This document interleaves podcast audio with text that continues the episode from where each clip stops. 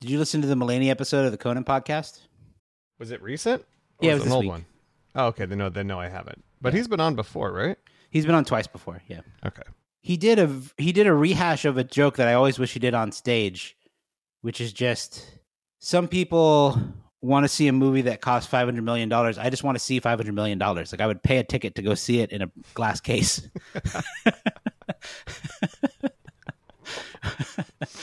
which is just such a funny sentiment. Yeah. Yeah, it's true. Yeah. Out of paper, out of stock. There's friendly faces around the block. Break loose from the chains that are causing you pain. Call Michael and Stanley, Jim Dwight Creed. Call Andy and Kelly for your business paper needs. Or Dunder Mifflin, the people versus paper people. Dunder Mifflin, the people versus paper people. Dunder Mifflin, the people versus paper Hello and welcome to the Michael Scott Podcast Company, a show for fans of The Office by fans of The Office. I'm your host, Edwin Jr., aka Sean Roney. And I'm Edwin James, and I'm the Quiznos. And with us, as always, our producer in the warehouse, Mr. Alex Ward. I can't hire Clark. Yeah, he looks like a Schrute, but he thinks like a Halpert, and he acts like a Beesly. Every week we get together and talk about our favorite show, NBC's The Office. This week we're doing Pete and Clark. And then we'll head to the conference room for a listener question, some ordinary things, which is where we like to compare our real lives to The Office. Uh, and we'll, I think we'll have some some watch and listening recommendations too. Just we'll just hang out. Little grab bag in the room. Before we get to all that, uh, Alex, do we have any housekeeping to start off with? You know, I knew you were going to ask me this, and I wasn't prepared. I'm still not prepared. I'm never prepared for this question because there's Mm. nothing to talk about right now. It's the dog days of summer, and it's the dog days of our show right now, which is to say, Patreon's going beautifully. Uh, we've got wonderful extra content out there. I think we're recording a new exclusive mailbag episode, not Very, this week, next week, perhaps. Next week? Next Uh, week? it's a great Yeah. time to join. It's on uh, the books. Yeah, you know, La get your questions próxima. in. We, we we sit down for a couple hours and just go through all the. We just empty out the whole comment box, and He's we talk about for it all. And it's very casual, and it's very relaxed, very cool, very Will Smith esque. And then uh, you know, you, you also as part of joining Patreon, you also get our ad free episodes. You contribute to our monthly donation as part of your uh, fees, your membership fees. You get access to our private Discord channel, part of our public Discord, which anyone may join. Uh, bonus episodes, bonus drafts, uh, unreleased episodes that are now released just for your ears. Uh, this time of year always makes me think about those first recordings, boys. Just sweaty, sweaty, sweaty upstairs uh, your old house. Not even in a room, just a landing area at the top of the stairs Yeah. with Yeah. an ornery little cat named Gary running around. And uh, those were the days. Those were the days. Don't miss them. Yeah.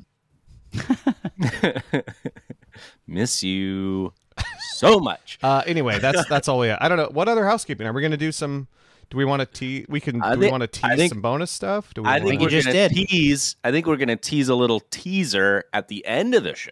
So stick Oh. around uh, to find out what special new thing is coming to Patreon in a oh, city some more near bonus you. content. Hey, It'll all be right. goat. sounds pretty. It'll all be goat. Sounds pretty cool. Uh, thank you very much, Alex. Yeah, if you'd like to support the show, check us out, uh, patreon.com slash Michael Scott. Okay, so for today's topic, we are talking about Pete and Clark, aka New Jim and Dwight Jr., aka Plop and Fart, aka Plop and Clarker Posey, Plop and Clark Wook, Clark Work Orange, Plop and Zero Clark 30. I think that's all of them. Uh, Pete Miller, played by Jake Lacy. Clark Green, played by Clark Duke.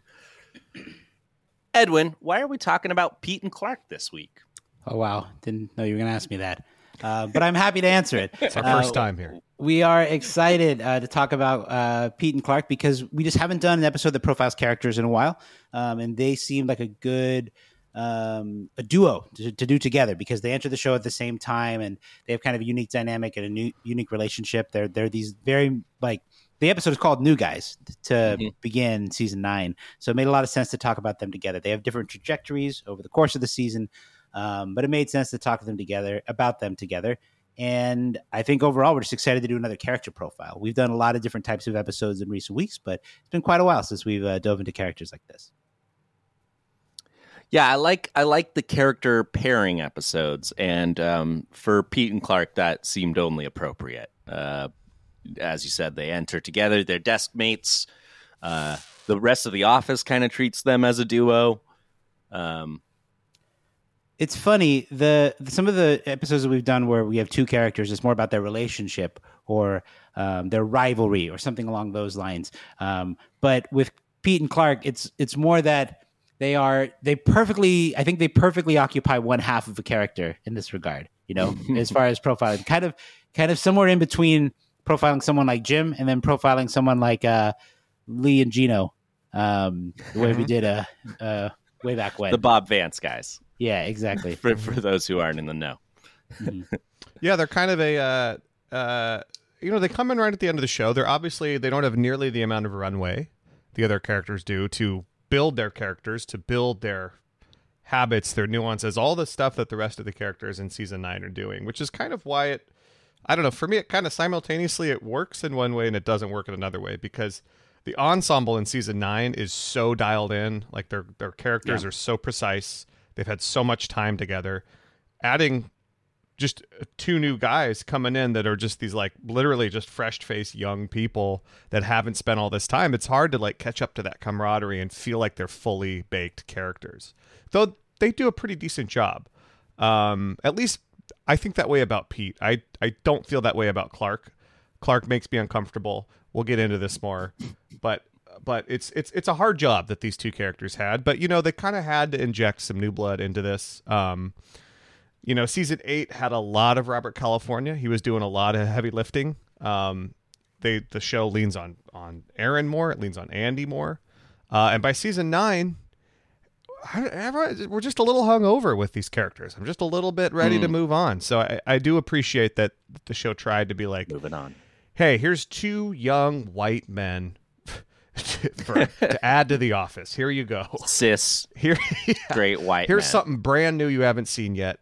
These two guys named Jake and Clark that like tennis. Pete and Clark. Sorry. Oh, yeah, the actor's names, right? Yeah, I, I, yeah. I was thinking Jake yeah. Lacy, uh, who is since The Office has just found his footing as a villain. He's a wonderful villain, uh, but in this he is not. Um, and we'll yeah. get in we'll get into more what we like and don't like but that's my that's my bird's eye view of them yeah jake lacy from white lotus check out our patreon white lotus episode uh, so let's start at uh, the, their introduction, which of course is episode one of season nine. New guys, um, Pete and Clark are introduced to the show. I mean, there's a there's a bit of a meta moment here with with the with the ensemble immediately identifying Pete and Clark as new Jim and Dwight Jr. Yes. It is funny that it's one is it's not new Dwight, it's like Dwight Jr. It's just a funny yeah. delineation of like yeah. why don't they say Jim Jr. and new yeah. Dwight? Uh, but for some reason it has to be new Jim and Dwight Jr. Yeah, I mean, certainly with Clark being Dwight Jr., there's the added element of uh, Dwight, who has recently discovered that he's not Philip's father, which he is, um, and so he you know he has that gaping hole in his heart that uh, sometimes he wakes up uh, cradling a gourd. Um, and uh, and so this is you know that that's the launching point for that you know that relationship and that that story arc. Uh, it is in in some ways kind of a signal that jim might leave and that dwight will grow into something different in Dunder Mifflin.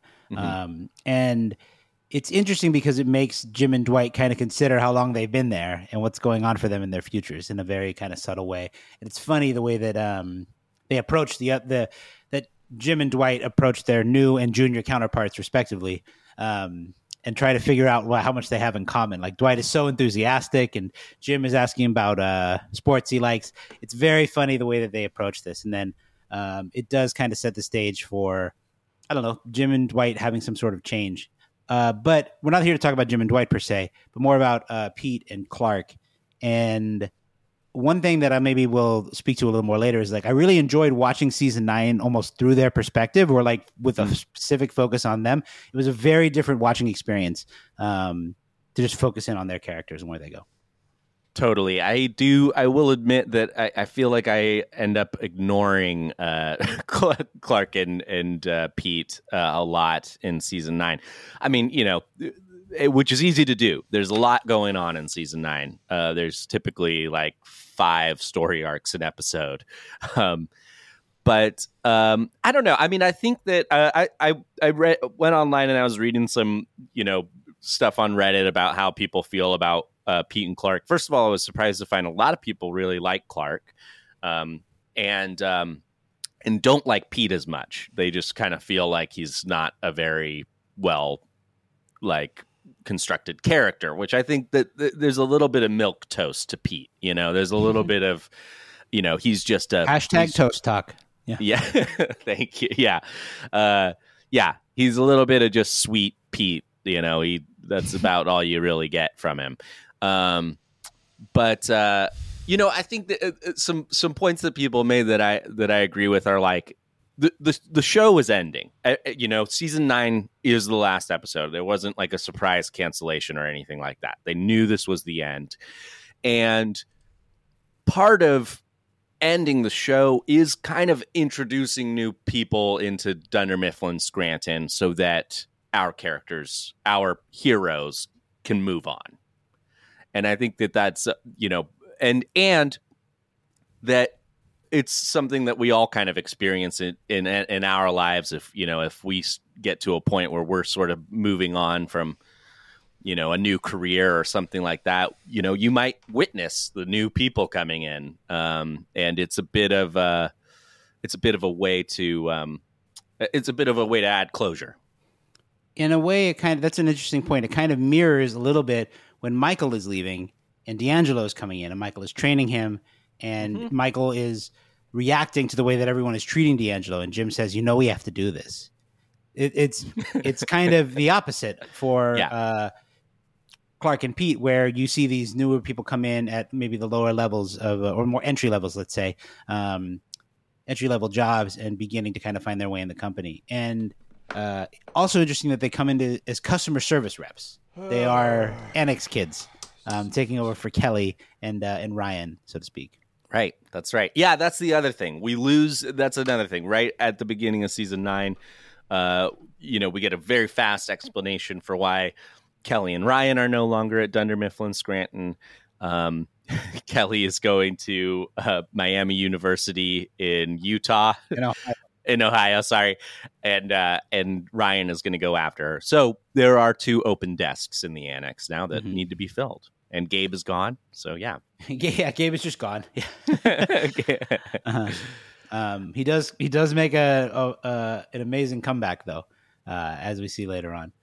So let's let's talk about our first impressions of these guys showing up in, in new guys. Um, obviously, they both are you know supposed to be archetypes of uh, Jim and Dwight, but we kind of get in this episode the ways that they are different from Jim and Dwight. Um, I think first through the slack line, which which Dwight Jr. is uh, is very good at. Yeah, he has Huge inner a ears. yeah, yeah, exactly. yeah. Um, I did watch an interview Shout out with to Rafe and Feather, by the way. We don't get to bring them up much. They'll be our next episode where we talk about two characters together. Um, the I did watch an interview with Clark Green where he talks about how Ed Helms is actually incredible at slacklining. I was just able to do it without trying. I, I, I had to imagine I, I like I kind of guessed that that's maybe where this came from. You know, it's like, well, what's something that you could do that you know you could say you learned at camp? Mhm. Sure. You know, That's Um, another. You know, I've t- we've I've talked about how I I th- through uh through grinded teeth will admit that I am most like Andy out of any character, which I hate. You've Let- added another piece of evidence to the uh, witness stand here, which is that I too am an incredible slacklighter. I'm gonna, Yeah. I'm gonna toot my own horn here. you can hack you some sack. I could I can juggle on a slackline. I got I got deep in my circus, Oh boy. deep in my circus bag in college uh, for a while there. You could show you could show uh, everyone how a real man walks across a flaccid cord. I can. That's right. While juggling. I gotta say though, Rainn must have uh, learned how to do it just to perform those uh, stunts, which some of which cannot be him, of course. But uh, You think he learned how to do it to fall down? I think he's got to be at least pretty, like you know what I mean. He's got to be at least pretty good to not get super hurt. Um, But but anyways, we also get uh, Jim trying to relate to trying to relate to Clark about sports. Um, at first, I was I like, love who- at first I was like, who likes boxing and tennis? But then I realized Edwin's love of Manny Pacquiao and tennis in general. Uh, you could be pretty good buddies with this guy. yeah, I don't follow boxing as closely as I used to. Um, but you know, in the the Manny the Pac Man days, that was very fun to follow. Um, but uh, but yeah, tennis for sure. Still huge into tennis, of course. But it's just it seemed like the most random assortment of sports they could pick. Like they they just chose everything that Jim has not expressed interest in: boxing, Yeah. tennis, the Amazing Race, and uh, what's the other one? NASCAR. Yeah, NASCAR. Right. Tennis and NASCAR seems like an odd pairing. well, Do- it's it's all individual sports, you know. Where I feel like Jim's talking team sports. Mhm. You know, this is where Edwin would still thrive with Jim. It's like you guys could talk hoops, you could talk 76ers all day, but Very much so. uh, but yeah, the bo- the boxing, the tennis, NASCAR, it's just like it's just like Jim, but a little off. You're like, oh, he likes sports, but Mhm. not. Those aren't those aren't the most like water cooler friendly sports. You know what I mean? Mhm. Like it's not like everyone collectively watched. Like water cooler sports, like oh, everyone watched the game last night, and this is like, do you see that match or do you see that race? Mhm. Well, no. Uh, if it was today, it'd probably be Formula One. Yeah, But- Formula One for sure. Boxing's one of those sports where like a- a big every now and then a big fight happens and like all of a sudden all the sports podcasts I listen to are all talking about boxing and they know all the fighters. I'm like, how does everyone how's all of a sudden everyone knows about boxing? I'm like, what? I've never followed boxing in my life. I mean, I follow it therefore no enough one else should. I follow closely enough to know like who the good fighters and stuff and like what the big matchups are. Here's the thing: is like Rocky. they're rarely they're rarely like great matches. Rocky Balboa, baby. Yeah. Like they're rarely great fights. I think. I think that's the the Mhm. problem. And then when there is a great fight, everyone wants to talk about it. Yeah. I see. Okay. Yeah. I mean, I didn't get I felt this way about uh Pete and then like the devil pulled me into golf and now I get it. Where I'd be like, yeah, love let's talk golf. Which Jim likes to golf. So, uh, also an individual sport that he could. Well- uh, yeah. I mean, like uh, Ryan and I were watching this episode and she was like, is he making this up to like not like it is such a seems like such a random assortment of interests that uh and and we never ever you know hear about any of this again uh from Pete But there is there is a second half to the comparison to Jim, which is, uh, you know, Angela's trying to offer her cat to people, and she asks Pete, "What are your ambitions?" He says, "I want to start my own business. I want to be a millionaire. Lots of things. Travel, make the world a better place, earn an MBA at night." Where we heard that before. Um, Angela says, "Have you taken any concrete steps?" And Pete says, "Well, still just fitting in here, you know, getting used to the new job, but definitely on the agenda. It's a good idea, Angela. I should make a list." And Jim says, uh, "Wow, maybe Pete is the new Jim." yeah come on Pete Yeah, He's Uh. also from Vermont. Maybe it's just a Vermont, you know, no major Mm. sports teams. Mm. Like no, he's just kind of he never had a team to get into it, you know. So he's like, Mm. I'll follow my tennis guys, my boxers. he's really into Ben and Jerry's. That's who he's supporting. Those Um, are my guys. Yeah. I, I think in general, I I was excited to see Clark Duke. I think Kick Ass uh, was before this, and I recognized him from that, which was a, was a pretty fun movie, uh, and he was pretty funny in. Um, uh, besides that, Pete just seemed like a pretty boring uh, character, and maybe just a foil for Jim to you know uh, find himself and his his ambition. It's just exciting to have some new characters. That's always it's always kind of fun when you have new characters in the mix. Fresh Um, It's meat. nice to have a, a new young presence in the office. you? Yeah, yeah. yeah. Um, but anyway, I Uh, think we should I think like keep moving. I think. to- I- Go on. oh no. Oh, am I? No, you're good. Oh my You're good. god. Am We were I? just talking Okay. at the same I just time. scrolled. I just scrolled down the Dunderpedia page and everything froze again. I need to turn. I need to. I need to not have these up. I'm turning them off. Um, I like that they sort of with these two characters still kept the tradition of having one character just keep the actor's name, like not changing it. You know, with Clark. Good move. hmm That's right. That's right. Uh, yeah. Well, uh, let's let's move on to uh, Roy's wedding, where we get to know these guys a little more. Um, and uh, as I like to call them after this episode, creepy Clark and Sweet Pete is kind of how they establish themselves in in my eyes. Um, Alex, uh, you mentioned at the top that that Clark makes you uncomfortable. Would would this happen to be the episode where that?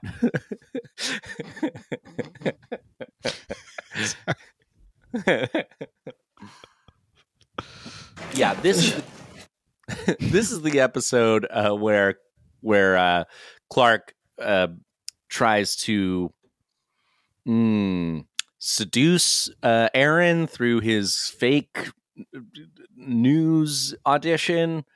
Um, exactly. What's what is he doing? What is Yeah, this all yeah. about? Like, what is this? It's entirely unclear what his end game is. Yeah. Is he Uh, just messing with? Is he messing with Pete? Like, why? Did they don't even really know each other? I don't know. It's So just- it, it, it just got me off on the wrong foot with Clark. it's it's I a bit with a lot of people. it's a bit of a rapey vibe uh, coming from Clark. Uh, get her alone in his house under false pretenses, wine, um, something low cut. Uh, it all just uh, and and all the all the you know the like the smirky comments he makes to Pete about it. it it's Mhm. all very um, disgusting. Yeah, it's Just odd weird. behavior. Yeah. Um, it's it's pretty. It's a bad look for Clark early on in the in the season for sure, and one that is is kind of difficult for him to I think come back from. Um, which uh, yeah, it's just it's just a very strangely written thing because it seems like he's kind of responding to Erin being like responding to the news or maybe being gullible or something along these lines. I- yeah, And then Andy kind of fans the flames because he's like very excited about it and, and like, you know, uh, pushes himself into it as well. Um, but yeah, it's just a weird way to get to know Pete and Clark. You know, I think Pete says, uh, I think he says like, like that, uh, Clark's not my friend. Um, Yeah. yeah, he's Yeah. that douche that sits next to me at the office. My friends are Scott, Glenn, and Rob, but you don't know them. Yeah. Yeah. Scott, Glenn, and Rob. Boy, there's a golf foursome right there. He also talks later about his friend named Flipper. So Oh. Yeah. yeah, but yeah, it's just weird. I think like for this to come, and then at what point does he realize that Andy and Erin are dating? Clark, you know, Well, I think that I mean, I feel like they know that that Andy and and Erin are dating, right? uh, which is also bizarre. Uh, not doesn't seem like a very good uh, business move. Uh, trying to uh, molest your boss's girlfriend, um, but uh, I guess in a in a way, it's like there's a couple of things. There's a couple of good reasons I would say that that, that they've written it this way, which is one, you establish that Pete's a good guy by doing by not doing what Clark is doing, um, and uh, which is kind of weak. Uh, but uh, and then um, but also where we're going with Clark um, later in the season uh, with Jan Levinson, I think you know you don't feel as bad about th- what happens with that maybe um, because we know that he's just a Right. skeevy little horny little baby man. Well, see, the thing is, I think that the rest of Clark throughout this season doesn't really even. I mean, for me personally, let me know what you think. It doesn't seem that consistent with the Clark in this episode, you know, which Yeah. is why I think it's just such a bad look in the second episode of the season. Like the rest of Clark in this in the season nine is more about him becoming a salesman, and the person. The thing about going after Janice, he really wants to be in sales, and he even says, "I let it all hang out." later Mhm. on, um, Sure, of after course. Andy ruins the sale, and like I think you could have had all of Clark in this. It kind of ruins him because in the rest of the season, I think it's a decent like in, uh, maybe decent, or it's a it's a it's a nice addition to the rest of the staff to have someone who's like actually invested in their career and isn't thinking about the fact that they've been working at this place for 20 years. Um, and so it just kind of is, it's just unfortunate that like that kind of ruins his character to some extent. I think like you could have easily had a different thing where Clark maybe, uh, sees that Erin is like the way that she, she is, right? She, he sees Erin as Erin and then like makes a run at her kind of like the way that Ryan does in, uh, in Florida or something like that. And she says, no, I'm dating Andy you know, Yeah. and like have a similar thing. And then, you know, Andy sends, you could have something similar without it having to be so constructed and weird, you know? Yeah, I, I think I think here's what you could have done. You Clark could have witnessed that things aren't good between Andy and Erin, which you know doesn't totally get established until later. Uh, but but if you gave some like hint of Andy speaking to her, speaking down to her, and then her like you know feeling bad, that then Clark could be like, ooh, you know, I can uh, try to be her friend, uh, which would just be still kind of uh, like skeevy, but just uh, just turning it down a notch, and you still kind of set him apart from from Pete in that way for them to kind of Yeah. Pete and Erin to naturally find a friendship, not him trying to like pounce on on an opportunity. I like that. I mean, because yeah, th- this Clark has much more like bad um, Ryan energy Yeah. than like innocent Dwight energy, and like we're led to believe, oh, it's like Dwight Jr., which obviously you can't just like bring in a new character and you know put the same glasses on him and just make him like, hey, it's young Dwight. It's just that's lazy. So I get why they can't have Dwight's character, but in, like Dwight early on is totally uh, innocent in a way where you know he's asking Tobity what what the female vagina looks like is the clitoris above the knee like he's he doesn't know anything and he's not like harm he's not he's not a danger Yeah. and here all, right away Clark establishes himself as like Dangerous. weirdly yes. like conniving and just kind of like almost sociopathic and like what does he want and why is he doing this to get there um so it is a little bit jarring off the top whereas i agree with you like i think the be- that's a better choice for clark maybe even just just early on is like yeah exactly he sees an argument between erin and andy and he's like oh if i can bring Erin back to Andy, Andy will like me and I'll get the job. Like I could see him, you Yeah. know, maybe going that more route where like we're like, great, Clark's just kind of ruthless, wants to climb the ladder as fast as possible, and this feels like a weird lateral thing. But I agree with you, Edwin, because we do get back to Clark later in the season, and it's a little more like he just wants to move up and move out of here. Um, which is like I understand that character, get it, and I could see then you know as opposed to Pete, who's like, I want to stay here and fall in love with this girl, just like Jim did. Um, great, but just a weird, weird start for Clark. Yeah, totally agree. Mhm. But yeah, I Um, think, but I think moving out of this smell like episode or throughout warm into the future of the season or the rest of the season, what we see is basically two paths that kind of emerge, which is Pete and Erin, and then Clark trying to become a salesperson or, or trying to have like some ambition at the company. Um, and it's funny to watch them come out of the annex as customer service reps um, because they don't have as much to do. They're not in frame with the rest of the ensemble most of the time. Like they really are just kind of featured in bit parts and places, and it's it's interesting to watch them kind of develop in that way because it's so different from the way that Jim and Pam were, where they're in the front and center of every shot, and Michael is walking out of his office into every one of these shots, and they can communicate through looks.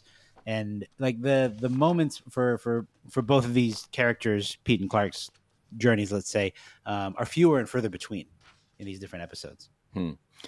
Man, that almost made me think like I almost would have preferred them do something like kick accounting to the annex because all of their drama feels very like internal like for this season. And then and then you give uh, an opportunity for um, Pete and Clark to be in the bullpen and you actually can have a little bit more of that Jim and Pam like you know looking over at the reception desk and overhearing like interactions between her and Andy. I mean, I, I don't know. It seems like a missed opportunity there too. Yeah. At the same time, though, it's funny to watch them like, like to try to walk around the Jim and Pam playbook, so to speak.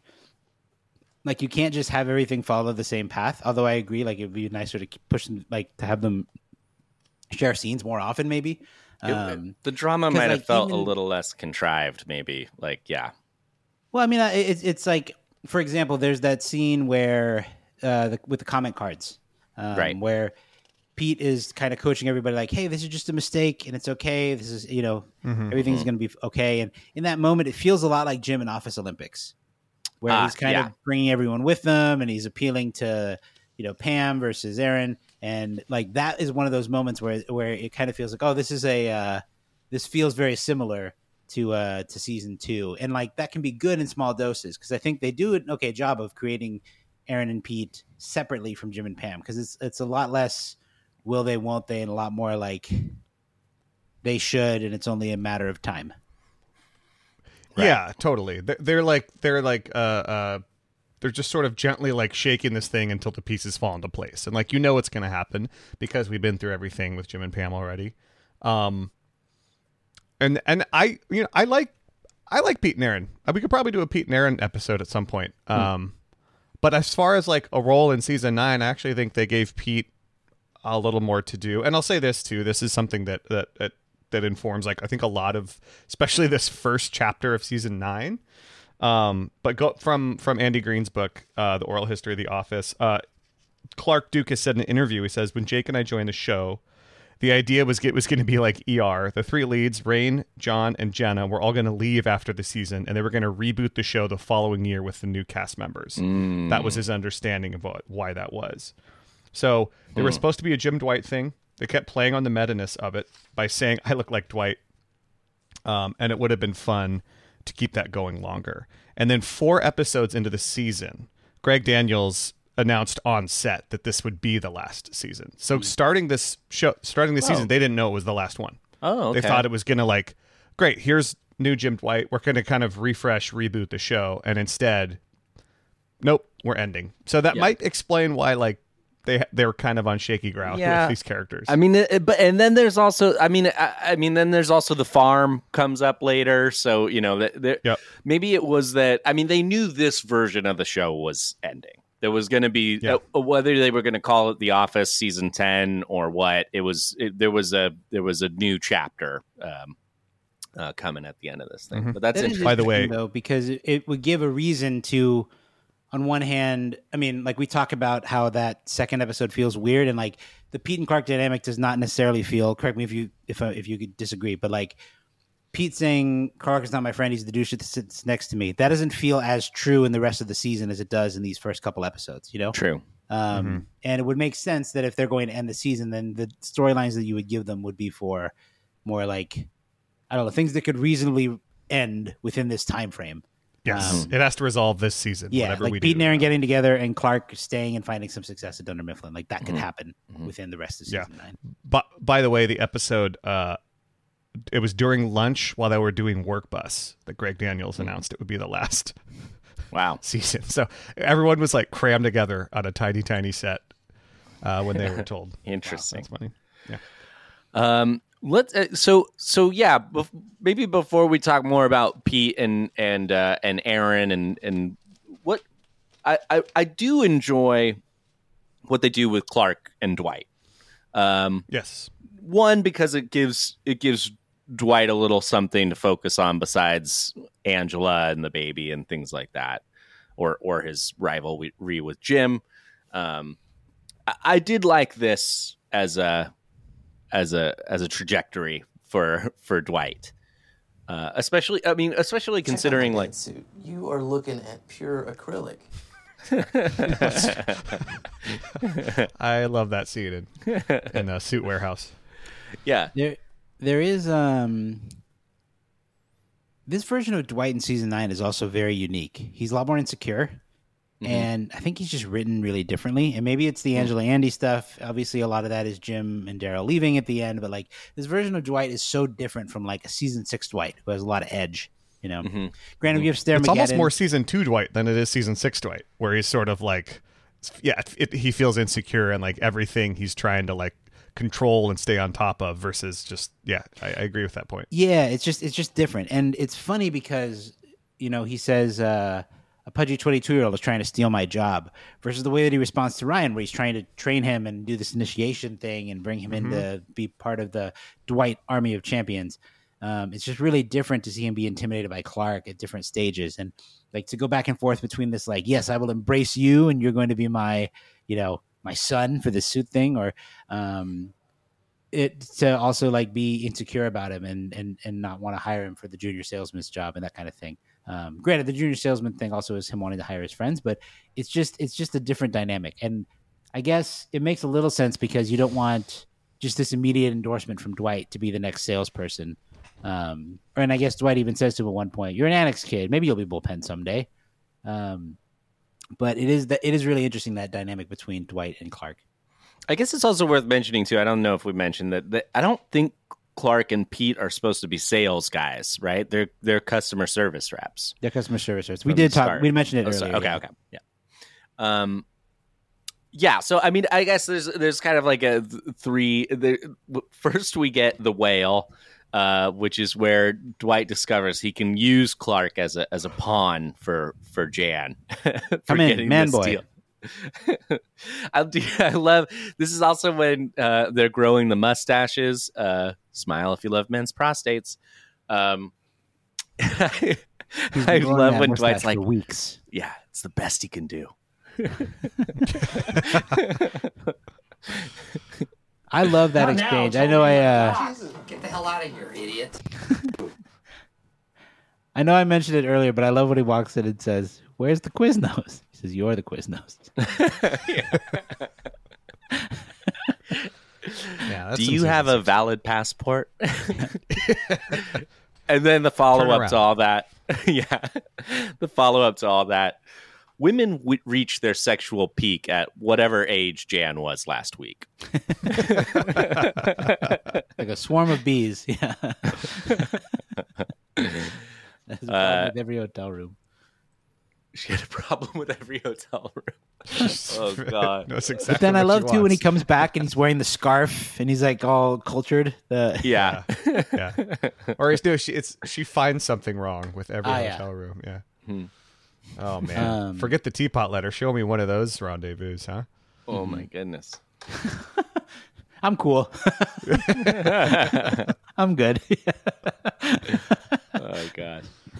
But when the Clark when Clark does make his return, it's at Suit Warehouse, and they have um, he immediately becomes Dwight's right hand man for this sale this two person sales call, um, and it's just interesting to see like the lengths that he's going to go to to try to become a salesperson. He doesn't get any of the commission for the for the white pages. It is established, but then also um, they have to go back and forth between the father son thing. Um, and again, a Yeah. very strange version of Dwight being revealing himself as a cat turd collector as a kid. Yeah, Yeah, that's, it's weird. that's right. By the way, shout out to that episode for the just quick montage of Jim and Dwight dressing up as brothers in all sorts of ways for different Love that. clients. Law firm, construction office, construction, yeah. firm, yeah. That was fun. yeah. But yeah, yeah, Dwight. I mean, this is and this is a lot of like uh, D- uh, Dwight kind of straddles this line between like manic insecurity and like very fatherly throughout this season. Um, and Clark there, they kind of lean into his like fatherly instincts, and that sort of fuels a lot of how he feels about Philip and kind of what happens with the baby and Angela. But but yeah, it's it's it's uh, this feels like Suit Warehouse is a good example in season nine where it feels like a little more old office and a true transition into like what it will be or what it could be and having that father son i mean it, if you're looking at those guys too the ages you're like dwight you've been like so you had your son at what 14 15 like it's not like that much older yeah, than him. Yeah, yeah. uh, but still. Uh and, and, and you know clark parlays it into getting a suit out of dwight for that you know uh which is very jim of him so It's Uh, also not to bring Pete and Erin back into it, but it's also where Pete says, "But he's in his forties, though, right?" And Erin says, "No, there's no way he could be later than uh, older than late 30s. yeah As she's preparing to do watermelon teeth to cheer him up. Um, but yeah, it's it's funny to watch Clark and um, Clark and Dwight kind of explore this. It's nice to see a two person sales call again. Because that's like such a hallmark from you know season three, traveling salesman, um, even the initiation episode. Um, it's just nice to see them like have a s go on the road and try to make sales because there are times when in season nine it like feels they they feel so disconnected from the reality of being a business and it's just kind of a it's just kind of a stage for them to make jokes Yeah. Yeah. You know?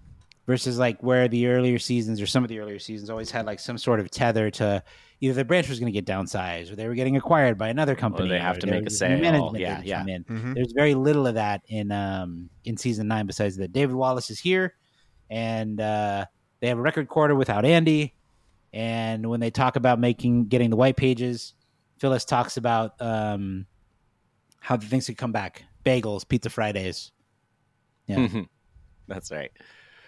Um, let's talk a little Hey, bit about that week in the '90s when we got bagels.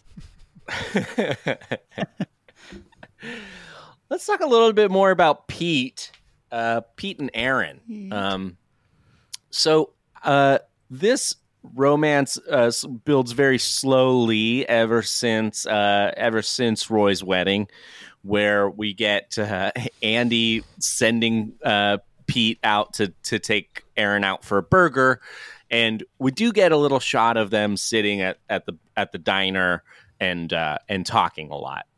Um, so you know, right right away, it's kind of established that one, Pete is a safe man, unlike Clark, uh, and uh, and you know wants to be a friend to Erin, unlike Andy. Uh, you know, because they now have a very strange relationship. Um, and uh, and then of course we get Andy uh, leaving the sh- for the show for a little bit. Uh, so this uh, opens things up for for this romance, uh, which I think kind of starts with the the, the whole Dothraki thing. Is that sort of the beginning of it? Well, I think one thing that Pete just kind of shows Erin is just kind of some friendship and just being nice to her. When you think about, when you think about some of the other characters on The Office, very few of them actually engage with her. Kelly is always kind of looking down on her. Ryan is exclusively trying to hit on her. Um, Michael thinks she's kind of a rube, even though they have a good dynamic by the end. And Erin looks up to him as a father figure. Remember when she's telling that story about Gabe and Jim just gets out of the car? He says, "I didn't find that interesting." Yeah. Like Yeah. none of the other characters really give her the time of day, and so Pete, it's It's nice true. to see Pete just pay a little bit of attention to her and engage with her in Mm, some yeah. way. Like the Dothraki conversation, even in uh, Roy's wedding, where they talk about the news and how she says, "I write nice letters to companies all the time," and he says, "Oh, that's really nice." Like, Yeah. he's just kind of their their friends in a way, and it, Mhm. it and it feels it's just kind of it's kind of nice to see for Erin. Um, but but yeah, it, it does kind of pick up slowly with that, and then with Die Hard, and um, you know some of the other moments that they have, just like uh, over different times. Uh, the complaint cards episode, um, being on the youth task force, it just kind of all comes together. Right, right. That's right. And yeah, Nellie puts them together on on a special project and then realizes that what she's done, um, which I think she's also sending them all these messages like "Don't hold back," like "Let's go hot and heavy," and you know all yeah, these she things. She's CC'd Andy on every memo. Yeah. what have I done? Um, Um, and then in the Lice episode, they're buddies. Mhm. Um, Pete says to to Creed, "Sorry, we always said if we ever go with got lice, we'd we'd partner up." Um, and that's another moment where like they're Old- they're huh? Old promises coming to light in season. Yeah, eight. just a funny theme they do. well then Creed's with Pam and he says, "Ah, stuck with the weirdo." Yeah. Um, but uh, but then you get um, Pete and Erin like they play around with the mayo in their hair, and and Mhm. Pete like shows his muscles when he takes off his shirt. you know? right. Like you get these moments like that, and uh, it's it's it's it kind of uh, it has a little bit of momentum. But yeah, Right. Yeah, and it, and I think it's really in, in the Die Hard thing when uh, when Erin um, learns that Andy is not coming back, um, and she uh, kind of ag- aggressively is like, "Let's watch Die Hard" or something, you know, and is like making him perform the whole movie for her. Um, she is feeling very conflicted uh, at this point, starting to realize that she's falling falling in love. Well, I mean, I, I don't know. I think in that moment, it's more like she's just really upset and she's crying, Hmm. and she says to Pete like, "You can leave your arm," because he like puts his arm around her Mm-hmm. to comfort her. Um, like it's it's it's just really it's diff- it's difficult for her to deal with Andy because Andy's so neglectful. You know, of all the things that Andy does this season, like this is a this is a big one because it turns. Mhm. He even says when he gets back, um, uh, it's really easy to get high speed internet because he's been in communication with David Wallace constantly, and he only emailed Erin four times, even though he retweeted her many times. Um, That's right. yeah. And then I think one of the last pieces when they come together is in couples discount when Andy comes back and um they they uh Erin says to Pete, I'm not gonna break up with Andy. And Right. Pete says, That's okay. I just want you to be happy. then she Right. kisses him, runs back inside and breaks up with him, and Yeah. tells Yeah. David Wallace that he's What's been gone for about three months? Yeah. I love the beginning of that months, episode. Andy. I love the beginning of that episode too, where she's like, "We'll do anything you want today, Pete." And Pete's like, "You know, we had to put my dog down as a kid, and that last day we did everything the dog wanted." Right. And and then right after that, Erin asked Pete to go play frisbee in the parking lot, which is the, The most like dog, it's the most dog activity ever. Like, want to play catch in the parking lot? He's like, "Yeah." Uh, it's just I like that. It's a funny flip on that because Erin is also a dog. She's a puppy earlier in the season for Halloween. Yeah, Yeah. that's in a couples discount. Correct. Um, and then next episode, moving on, season nine, episode sixteen. So- moving on. in yeah, and this is this is the one where Andy find is suspicious that Erin has moved on really quickly.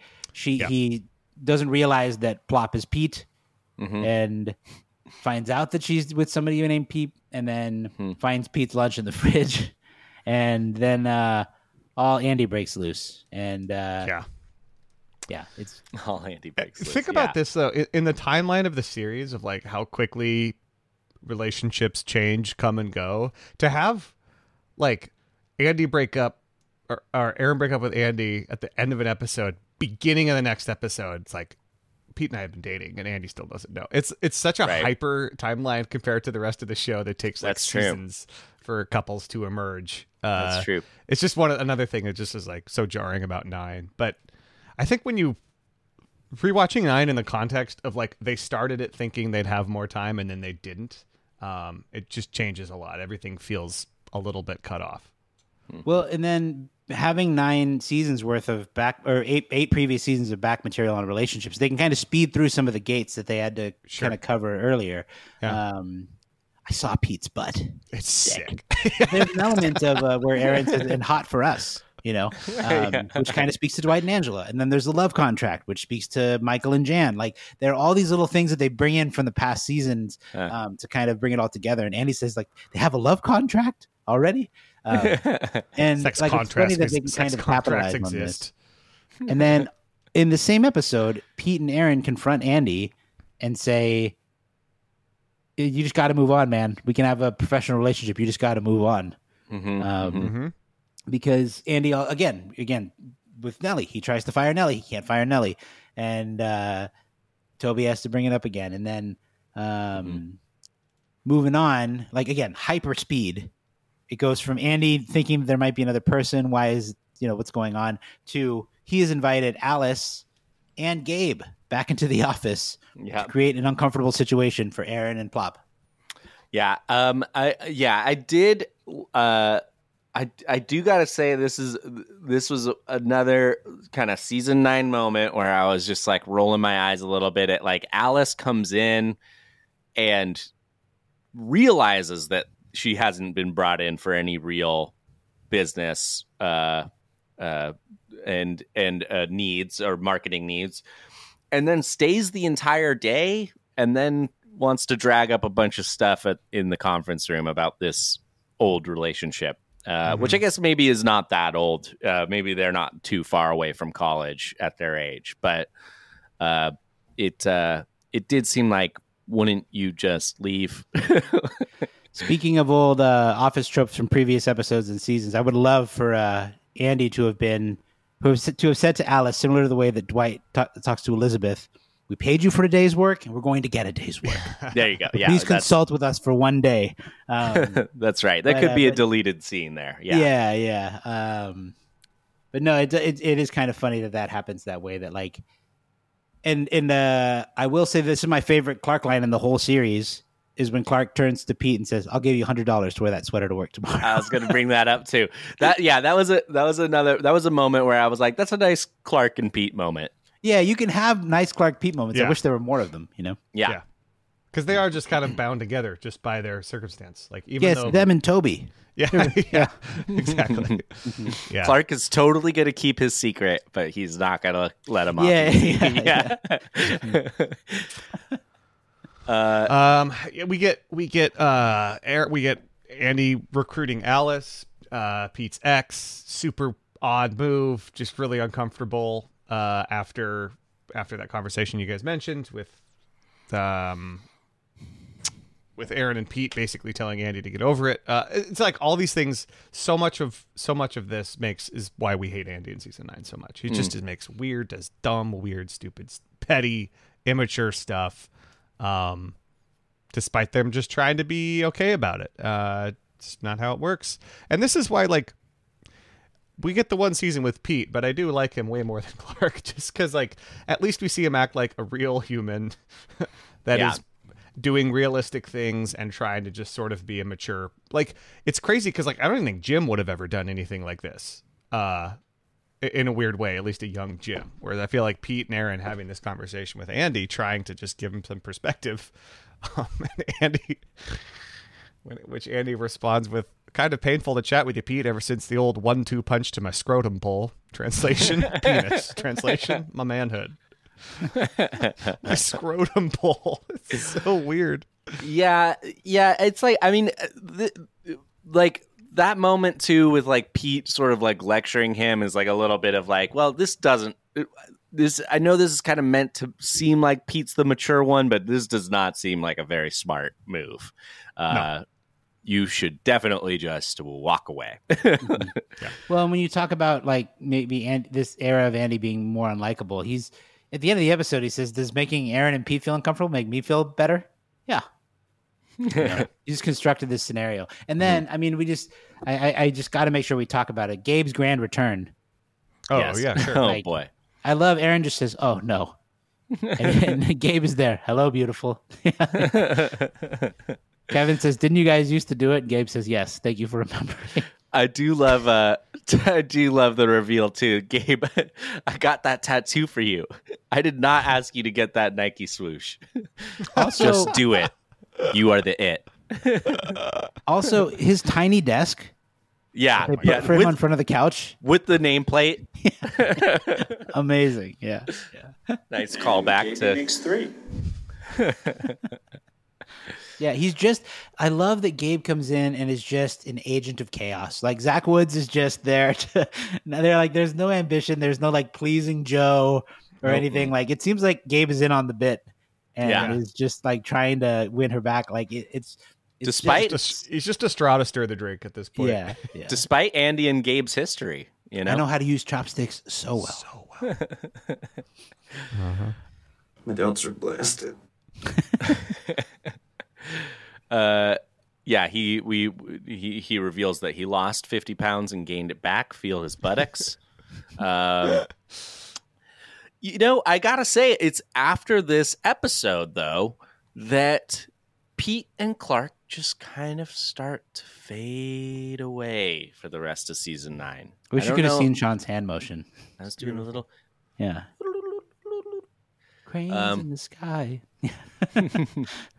Uh, yeah, I mean, they just kind of drift into the background, and we sort of focus on you know the goodbyes of the ensemble, and you know tying up all these loose ends with everybody show's else. got other things they got to finish here. It's like we gave a lot of oxygen to Pete and Clark. Let's let's wrap up the main characters here. Yeah, I mean, it becomes a lot more about Andy trying to find his way to be famous and everything. Um, I mean, we kind of glossed over it a little bit, but um, Clark, as far as becoming a salesman, like makes his case in the junior salesman episode. Mm, yeah, And that's right. He outshines all of the competition amongst Dwight friends, not a tall order. And then, you know, he's he's there in like a counterpoint to Jim. He's saying like, you know, Jim at one point says, "Can I sit here? I, I'm, I'm, I want to sit next to my wife. That's kind of the only reason I'm here today." And Clark says, "Well, I'm here to sell paper." That's why I'm here today. so, like, they have uh, there's a little bit of contention there, and then you know, obviously Dwight kicks Clark back to the annex, but Clark just has a little bit of their, and again, this is before the moving on episode, but Clark does kind of entrench himself as like a future part of Dunder Mifflin, and um, you know, he he stands out to to Dwight and becomes that junior salesman. So that all kind of happens. But then agreed, yes, like Pete and Clark kind of their importance is much much uh, less uh, over the last few episodes. Is they have to because when you think about okay. Earlier in this episode, earlier in our discussion, I mentioned that I enjoyed watching this season through the perspective of Pete and Clark because because wanting it to cover you everything. Huh? sorry, I'm sorry. Okay, you What? I didn't hear don't think said. that worked. um, but like I could kind of move quickly through or skip So past all the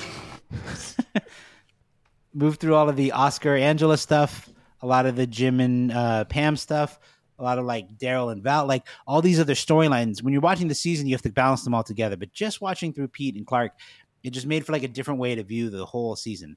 And Mhm. when I think about what happens after Pete and Clark's storylines kind of dwindle off at the end of in the I don't know what would you call it like three quarters of the way through season nine. Um, I guess with the exception of Clark and Erin being really competitive in Paper Airplane, Right.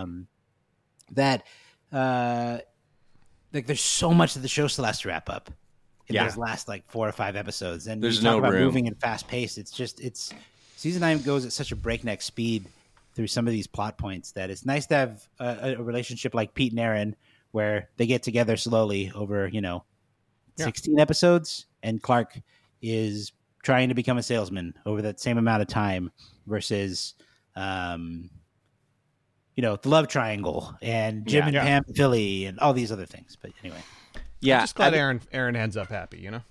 Yeah, Yeah. I, I mean, I, I was gonna say too. uh, Like, I mean, I don't even know if there's like a ton of hope for Erin and Pete the way that they leave things. Right, the way that the airplane episode ends, Pete is kind of like, "Whoa, Erin has an anger problem," like, and, and she's like kicking a box or something like that. And then and then we get um, and then we get the whole double date conversation oh that yeah you know that they're just kind of like you know never mind or something like that because you know Pam says that they're busy that week or something like that.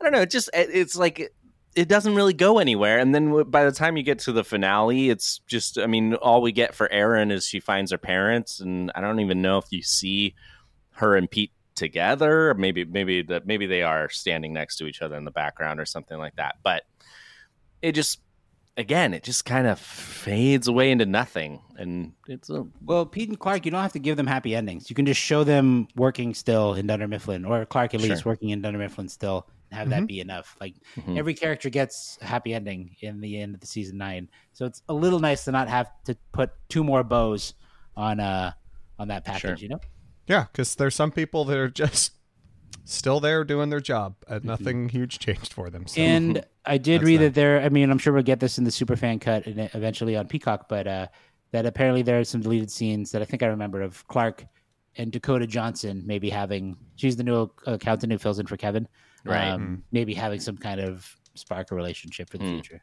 okay yeah clark really deserves that uh well okay so we now take a break. yeah let's Let's take a break. Let's take a break and we'll we'll wrap up uh pete and clark and go to the conference room Folks, the busy fall season is just around the corner, and you might be looking for some wholesome, convenient meals for jam packed days. I know that we do in my household. Look, my wife is a nurse at a hospital. Uh, she works 12 hour shifts, sometimes back to back to back days, and finding time to prepare some lunches, get some good food options, that can be really difficult. And wouldn't it be nice if we just had some ready to eat meals she could pull out of the fridge, take them to work, zap them, and she gets delicious, nutritional meals? Wouldn't that be nice? Wouldn't that be great? Well, guess what? Factor is America's number one ready to eat meal kit, and they can help you fuel up fast with chef prepared, dietitian approved, ready to eat meals delivered straight to your door. You'll save time, eat well, and you'll stay on track with your healthy lifestyle. So refresh your healthy habits without missing a beat. Choose from 34 plus weekly flavor packed dietitian approved meals ready to eat in two minutes. With Factor, you can also rest assured you're making a sustainable choice. They offset 100% of their delivery emissions. They source 100% renewable electricity for their production sites and offices, and they feature sustainably sourced seafood in their meals. This August, get Factor and enjoy eating well without the hassle. Simply choose your meals and enjoy fresh, flavor packed meals delivered right to your door. Ready in just two minutes, no prep, no mess. Head to factormeals.com slash Scott50 and use code Scott50 to get 50% off. That's code Scott50 at factormeals.com slash Scott50 to get 50% off. Okay, so before we before we move on to the conference room, I just wanted to to wrap up on on Pete and Clark, right? Because where we started was, you know, th- these are new characters being introduced into season nine to kind of help close out the show. And so, my question to you guys is: w- Was this was this what the show needed? Was Pete and Clark the the right move for for season nine? And is there maybe something that could have been better? Um, it's hard to say. And the only, I, and I hate to be ambivalent again, but it's easy to say yes. I think like there could have been a stronger character presence from these new characters, but everyone else's presence is so dialed up. Like you think about Oscar in this season and how much more he has to do comedically on scene on, on screen, or the way that they treat Kevin. I have to go to the bathroom. Like you don't need these big comic presences now that all these characters are kind of turned up a little bit. Um, so in that regard, I feel like they could have done maybe a little bit better with Pete and Clark for sure, especially with some of the stuff early in the season, like we talked about. But uh, for the most part, like I think they're good additions. I don't think that they really hurt the season that much or detract too much, um, especially when you consider that they are, you know, kind of helping signal the end for a lot of the characters that we've known and loved for all nine seasons. But what do you guys think? Uh, you know, I was gonna say, I, I don't know. I, I, I don't. I think even I, I remember, you know, watching this episode for the first time, new guys, and and seeing the introduction of these guys, and it was just like I, I feel like my reaction was why? Why do we? Why is? Why are we doing this again? I mean, first of all, you know what? What? When is? When is season nine? Uh, what year was this? That uh, 2012 this- to 2013. I it just se- it seems a little tone deaf to just add a, a- more white straight guys. Uh, Quite frankly, like it just seemed like, especially when you're losing, you know, you're losing Kelly Kapoor, you're losing. I mean, you know, Ryan was, you know, a, a, a, another straight white guy, but yeah, it just it just felt like it felt a little tone deaf in in terms of like diversifying the show or what could have been an opportunity to diversify the show um, and what we really got out of it, uh, yeah, I don't know. Uh, I think Clark Duke is funnier than they gave, you know, than they wrote Clark Green to be. Uh, that actor, I think, could have done better. Again, I think Pete was like just so milk toast, and he he's he he could have been a mannequin that Erin fell in love with and broke up with Andy over. Yeah, You mannequin know, with uh, a sick butt. They most of them do. Very I know firm. you, I know you. That's how they pick those people. They have to have, yeah, they have to pass that sick butt test. yeah, that that's that's my take. What do you yeah, think, I, it's I'm hard to like. it- it- I, I have no idea if it worked because I don't think this is what they were meant to be. Like I Yeah. said, I think it was like, let's look towards after season nine. I don't think the show should have kept going. I think they probably just got caught between a rock and a hard place here and kind of had to scramble because that's what season nine feels like. Um, and I think one new character would have been fine. I don't know if you needed two. I think I think dusting off the hits in season 9 was already going to happen with a ton of wrapping up all their characters. I think you could have done that without bringing in I think one new character that has a real uh, some interest I don't know, something unique about them versus I feel like again, yeah, I agree with you Sean. I don't, I feel like Pete's just kind of a different version of Jim. Fine, whatever. Doesn't doesn't make me want to watch it more. And then Clark is just like weird and not, but not in the way that Dwight was like weird and really funny. He's just uh, a little too all over the place. He, he's he's kind of just like a not as funny version of Ryan. And I hate Ryan, but like I love to hate Ryan I, because I like what he brought. Um, so I would have rather have Ryan and Kelly in the show. Honestly, I would have just Oh, had them God. be way more present in season nine rather than bringing in two new people. So, uh, to answer your question, ultimately, Edwin, because I feel like I owe an actual answer. Uh, no, I don't think it was the right move. I think they should have had Ryan and Kelly more. That would have been nice. That would have been nice. I mean, and you know, I think they were leaving the show. I think they were. Yeah. I think. I think that's when Mindy Kaling went off to do the Mindy Project, It is. and and and BJ Novak for whatever reason was was done. So Yeah. you know, maybe I that was it. unavoidable. But I just think But- that uh, At the same ahead. time, like more Ryan and Kelly, what do they have to do in season nine? Like, Yeah, sure. Why are they there? You know, like I think it was. I don't know. I, I did miss them at times, but I feel like it would be difficult to have more Ryan Kelly drama in season nine. Like at least some of the other characters felt like they had momentum into something, even if they had to go really fast into those things. Um, Yeah. I don't think it would have been a ton more, but I don't know. I guess they do show up at the end, but I'm just like, I don't know. I just Pete and Clark are fine.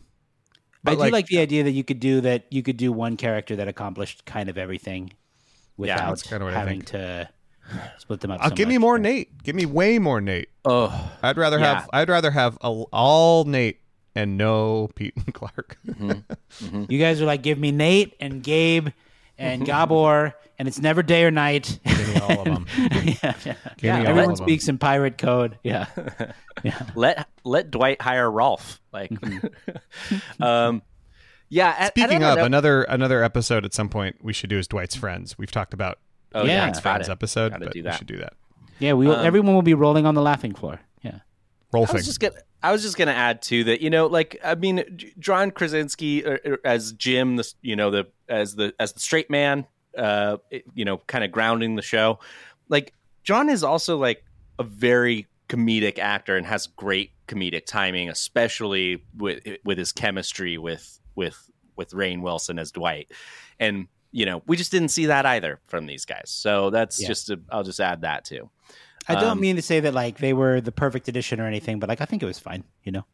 yeah, Yeah, I think an addition was good. I just don't think that was the right one. Fair enough. Fair enough. Well, there you have it. That's Pete and Clark. Let's uh let's meet up in the conference room, guys. Right now, right now, conference room. Topic, potpourri, let's go. All right, folks. Uh, oh, go ahead, Sean. no, go ahead, Alex. no, I, I, I insist. No. Uh, all right. Uh, we're kind of running short on time here, so we're gonna make this a quick conference room, y'all. Uh, just a couple things here. Uh, first off, uh, we we got a lot of response to our drop draft. Of course, we, we kind of went over some of the, all the drops that we've missed in the past. We Lying also- son of a bitch. yeah, that was great. Sorry. ton of We ton of missed it. recommendations coming in. Uh, one other thing we talked about recently that we had to follow up on was we sort of recast the show as what if they worked in a school? What would all their roles be? And we, some people pointed out we forgot to mention some some big characters that I think we should. It's worth it's worth taking a second because I, I enjoyed the what if the office worked in a school instead. I thought it was fun that- that figuring was out their fun. roles. One we did not get. A couple. Well, we'll do first one here is Todd Packer. Who is Hmm. Todd Packer in the world of the school? He should not be anywhere near a school. Couldn't agree more. Couldn't agree more. But he Todd is. Packer is like the obnoxious sports dad. Oh, ah, yes. that's good. Maybe a coach. I also can't now that given the topic that we already discussed, I can't get over Packer saying this kid in a few years. Packer is making his apologies and his That's atonements. right. Right. That's right. I, yeah, I could see that. Uh, I we never really determined too. Like, is it an elementary school, high school, We never determined that, but it seemed more like a middle school, high school, middle school, Sure. high school? Okay, like yeah. school. Todd Packer, yeah, football coach maybe. K through twelve. fired. Let's call it. K through 12 Okay, yeah. Todd Packer is a f- football coach that gets fired at some point. Pro- the problematic football. coach, Immediately, the first episode of the season. the first episode of the season, they would have a conversation about how we had to let the coach we had to let Coach uh, Packer go, and then he shows up six episodes later. Yeah. Kevin hires him in the cafeteria, and everyone's Mhm. mad. Oh yeah, he uh, he just keeps showing up. Yeah. Uh, okay, good. And then Jo Bennett, Superintendent. Oh yeah. superintendent, not David Wallace, The mayor. Jeez. because I think David Yeah, Wallace somebody like has that. earned a spot too. Jo Bennett could also be a super rich mom or like a booster of the school. That The like donor. yeah. Yeah. yeah, the biggest donor. She Like- runs the auction. She does the Extremely Mm-hmm. intimidating head of the PTA, like who runs it like a tight ship. Yeah. yeah, something like And that. she's run the PTA even though like her kids aren't in the school anymore. Yes, yes. like, Like, yeah. maybe she went to the school. Her she never grandson is kids. in the school. Yeah. Like her kids are no longer in the school, but her grandson is on track to be there in two years. Like Ooh. she's yeah. She she was like the homecoming queen in like 1976, and she's still like this is my school. Like she's like very And the te- the teachers can't stand her, and, and the parents all love her. No, they're Yeah, all they afraid all- of her. they The all- teachers yeah, they're- afraid of her. Yeah. Yeah, everybody's But she- afraid of her. she can just buy whatever she wants, and Mhm. the school needs it, so they're like fine. Well, yeah, I like that. um, okay, that's fun. What about Nellie? Uh, she'd be like a cricket coach. English studies. I kind of think Nellie would also be a counselor, and maybe you can't have so many, but I know that we put like Kelly as a counselor. We didn't even Um, talk about Toby either. Mhm. I don't think so because Toby could Toby's also a librarian. but I think Kelly Oh, as the yeah, counselor Toby. is funny, but to- Toby's a librarian. Perfect. I like that. I we didn't even that. talk about librarian. Maybe Nellie also, and they have a. Clark or uh, Pete could reprise his role as collegiate librarian. There you Oh go. yeah. Yeah. There you go. Yeah. Do you want to talk Uh, about who Alice would be? How deep does it go? Uh, that's fun. Okay, cool. Just wanted to get Yeah. those off our chest. All right, like last one here. Uh, let's finish here with a quick ordinary things question uh, to wind it down. So obviously we've talked we've talked here about how uh, Clark and Pete have jo- joined the show right as it was ending. Uh, my question to you fellas is: What is something you have joined right as it was ending? Now this could be a uh, a thing you physically joined. This could be a trend that you you jumped onto. It could be a product you bought and then suddenly no one cared. Um, yeah. Who's, who wants to start? Uh, yeah, I'll, I'll go first. Uh, the film industry came in right at the last ten years out of a hundred. Um, Season nine. Oh, You better start getting ready to produce some TikToks, my friend. buddy. Oh, I wish uh, I wish I had more jokes to follow that up. No. um, uh, yeah, no, I uh, uh, nah, I'm sure everything will work itself out here pretty soon. Um, but uh, but yeah, it does kind of feel like that, I guess, a little bit. Like it, it feels like you know, there's there was a peak uh, uh, in uh, in Hollywood and like you know The 30s? later, pretty much from the 30s to like the 90s, and Silent then film era. yeah, streaming came along and uh, it changed things a little bit. Uh, and I think there's a big uh, there's a big um, shift that's happening now. So we'll see how it all shakes out here.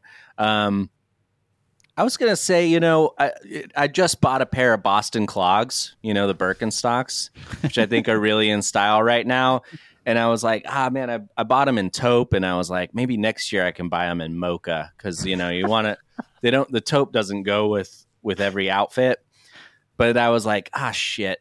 It's probably going to be a different shoe next year. You know, it's going to be a whole Horace or a, uh, you know, I don't, I'm not, you know, that's how fashion works. You know, you, I always find out about it right at the right at the end. I gotta say, Sean. So I saw Sean this past weekend uh, at a friend's birthday thing. You were rocking those uh, Berkeys, and Thanks. uh, they looked. I noticed, and I was like, "Wow, that those are so seamlessly fit into your whole ensemble." Um, Thank you I was impressed. Your hat, you. striped shirt, color of your pants, and your Birkenstocks all went very well together. And I noticed, very but I didn't say anything until now.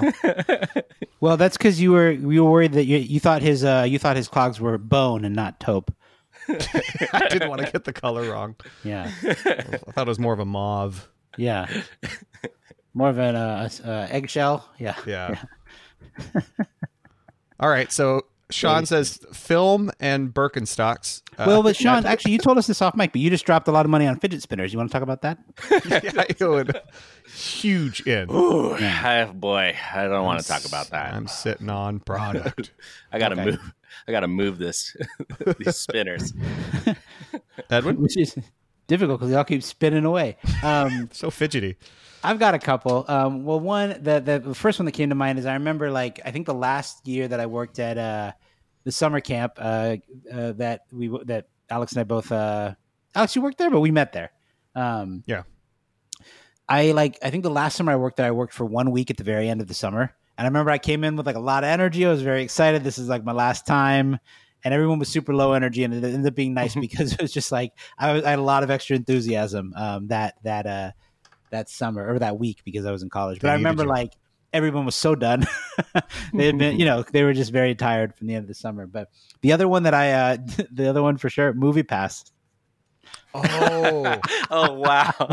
I got my like Movie Pass card like right as they declared bankruptcy. Like it got to me in the mail, so I don't think I even ever activated Oh it, and I don't think I gave them any money. Um, ah, jeez. but like I just had the card. It was it was like ah fine. I think uh, we have a we had a friend of a friend who talked about how much they loved Movie Pass and would use it all the time. And yeah, I got in right as it folded. was it because of COVID that it folded? What? What? How? How did that I thought it was all go before down? COVID. Because that was before. right? It was before COVID, but it. It. I mean, it never really made that much sense how it would make money. Yeah. Yeah. It's yeah. I, I, I now I can't remember what year that was, but yeah, everybody was on that. Um, man, I would love something like that now. We love going to the movies, but Mm-hmm. uh, Dude, join the Cinemark Club with Ann and I. oh, okay. It's great. We love we that. found one. it. We found it Eastport that it actually pays off. Heck yeah. Yeah. It works. Heck yeah. Um. Alex, how about you? Uh, the biggest one I could think of was the Razor scooter craze. Mm, Um, mainly because of how. So when I first we got really interested in them, as every child our age did, uh, they cost a hundred dollars, ninety nine ninety nine, and I was I was I saw as soon as I saw them, like I said, I gotta have it. That is exactly what I want to be doing with my life is riding around on one of those, and I. And I was like, "Hey, mom and dad, what do you think? Hundred bucks?" And they were like, "Ha ha ha ha, good one, son." like you've got to Uh, if you want that, save up for it. And I spent better part of a year saving up for a Razor scooter. Bought one at ninety nine dollars, and then like probably three weeks later, it dropped down to like fifty. And then a ah. year later, there was one at a yard sale a block from my house for five dollars. and it was like I it took me so the, the amount of time it took me to save up was the amount of time for the for the whole trend to just kind of die down.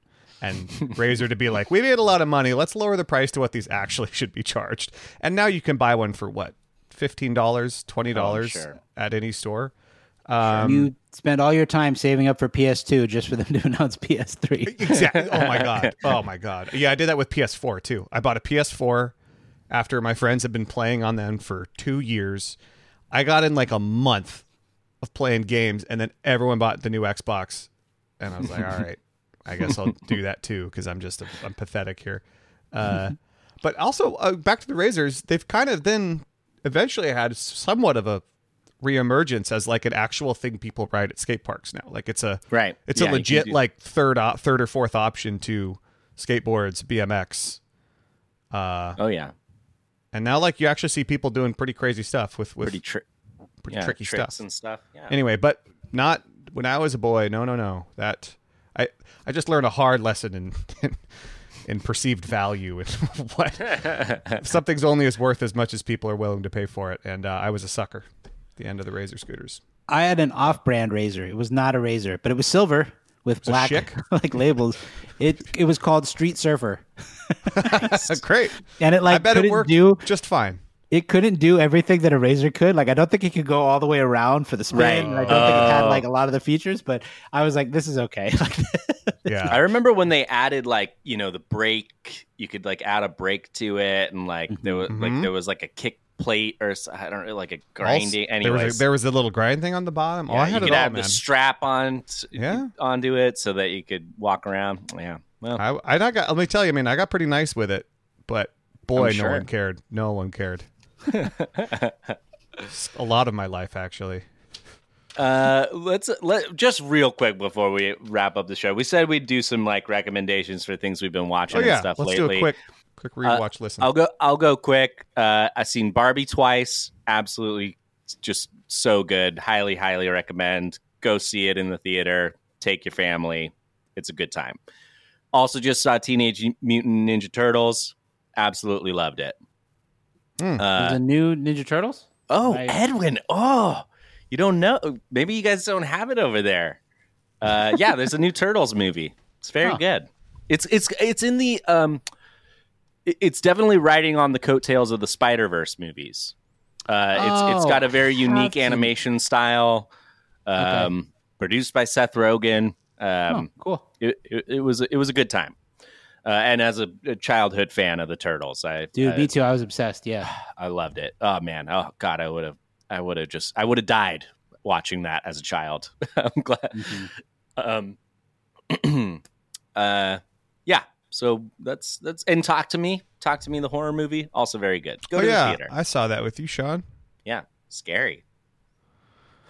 Um, not not scary in the way I thought it was going to be, though. Yeah. Uh, Yeah. it was it was very yeah. entertaining. Really good. Not if, if, if even if you don't like horror movies, you you probably enjoy it. Yeah. You guys, anything? Uh, I gotta listen. I've just been um, uh, Colter Wall released a new album uh, a few weeks or maybe a month or two ago now. I'm not exactly sure, but uh, if you haven't listened to Colt, if if you're a fan of kind of the what what is what is like this sort of new old country, I don't know quite how to. It's it's there's there's a new wave of country that is much more like the country I enjoy, Like which is like outlaw country. outlaw yeah and not pop country but but real it's it's really really really good stuff um Sturgill Simpson and yeah exactly your your your sturgill Ty- Tyler The creator. something. Childers, Tyler Childers. Yeah, Tyler the creator. tyler the creator It's Tyler- going in a new direction. yeah uh but anyway Colter Wall's right up there with him for like just new artists I, I really enjoy in that genre and his new album's awesome so uh check it out Edwin? Um, I listened to a bunch of stuff recently. New Travis Scott's okay. Um, Jungle just released their new album. Yeah. oh i'm And seeing jungle um, uh in here. portland here we're, we're seeing yeah, him out yeah, of edgefield yeah. And then um, what else? Oh, uh, there, I've been listening to the Sam Greenfield album from last year. He was a saxophone player, but that's really good. So I would recommend that. It's called check that out. It's called Sam Greenfield Sucks. is the name of the album. Um, but then um, maybe delete into the, the Patreon teaser that we Yes. teased at the beginning. I also recently binged through The Bear in a couple days, and uh, Mhm. I think we're all excited to talk about that coming up pretty soon. That's Oh. right. Yeah. that's right It was fantastic, and I can't wait to talk to you guys about it. I got I some am bonus Yeah, you guys have finished it. I am almost done. Uh, and we will be doing a Patreon the Bear episode. Um, we've got it on the books uh, to record that in the next week or two here. So, um, so if you are a fan of the Bear and you haven't joined our Patreon yet, now's a good time. Get in, get in before we put that out. Be a part And of that. I mean, I think we're going to do one episode to cover the full series, at least the full series up to this point. Um, but that's in more than enough time to uh, get through the two seasons. They're not very long. Like I said, I really enjoyed the show so much that I crashed. I watched through the whole thing in like two and a half days, maybe. Yeah, I just couldn't stop. So It's I highly recommend, and I, I hope you all watch and then are able to listen along to that episode. Yeah, yeah, and that's that's for our for our Scott's Tots too. If you guys haven't watched yet, go check it out in, in time for the for the new special. Uh, okay, Not to be confused with Bear Man or uh, The Adventures of Jimmy Halpert. This is a, a different thing. or uh, Correct. Bear, Bear or Bear Grylls. Grills. Yeah. Mm-hmm. uh, okay. Well, there you guys have it. Uh, if uh, if you want to give us a call or or leave us a message, call us at 503-694-9314. Uh, you can also email us at mspodcastcompany at gmail.com. That's a great way to send us trivia. Uh, we're on Facebook and Instagram. Uh, and we're on Patreon, patreon.com slash Michael Scott. Uh, join us, become a Scott's Tot for five bucks a month. You get, uh, you know, everything we've already talked about, mailbag episodes, main feed, main feed ad free episodes. And uh, you get to be a part of our deeper Discord channels. Uh, portion of those funds go to the Thurgood Marshall College Fund. Uh, very special thanks to our our Scott's Tots. We love you guys so much, and thank you so much for supporting our show. Uh, thank you to Kayla and Brianna who run our Discord, and to Ryan Lloyd who designed all of our artwork. Uh, this episode was recorded on location in Portland, Oregon, USA, and Zurich, Switzerland thank you for listening. Thanks for hanging out with us um, while we talk about our old pals, Pete and Clark. Um, but yeah, just thank you for uh, for listening and supporting us uh, and hanging out with us. You know, for this episode and and uh, over the run of our show, it just really means a lot that we have uh, people with us. Thank you to all of our Patreon subscribers. Thank you to everyone who's interacting on the Discord. Thank you to everyone who's sending in emails. It's the best way to interact with us. Um, just uh, know that we truly love and appreciate everyone um, who rocks with the show. So take care, stay safe, and see you next week. Pippity Poppy, give me this up. Yes, sir. Yes, sir. want to take me home. I know who I want to take me home. Take me home. Oh. You know what? Fine. I try to start fun traditions for you guys, but if you don't want to sing, no traditions. Closing time. Every new beginning comes from some other beginning's end. Good night.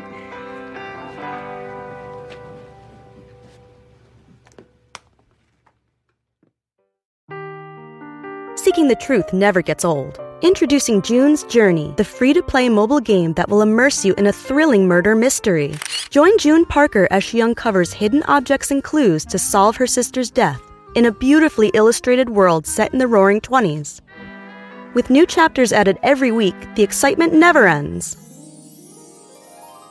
Download June's Journey now on your Android or iOS device or play on PC through Facebook Games.